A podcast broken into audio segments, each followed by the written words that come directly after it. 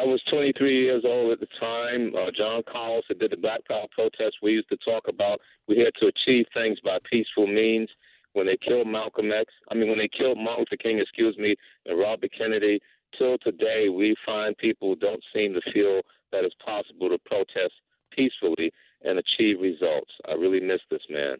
He's the only one that gave us the hope that we could peacefully. White people got along with me fine because I had peaceful conversations with them, and Martin Luther King was the image and the auditory commentary that he gave that I used to try to make peace amongst whites and blacks.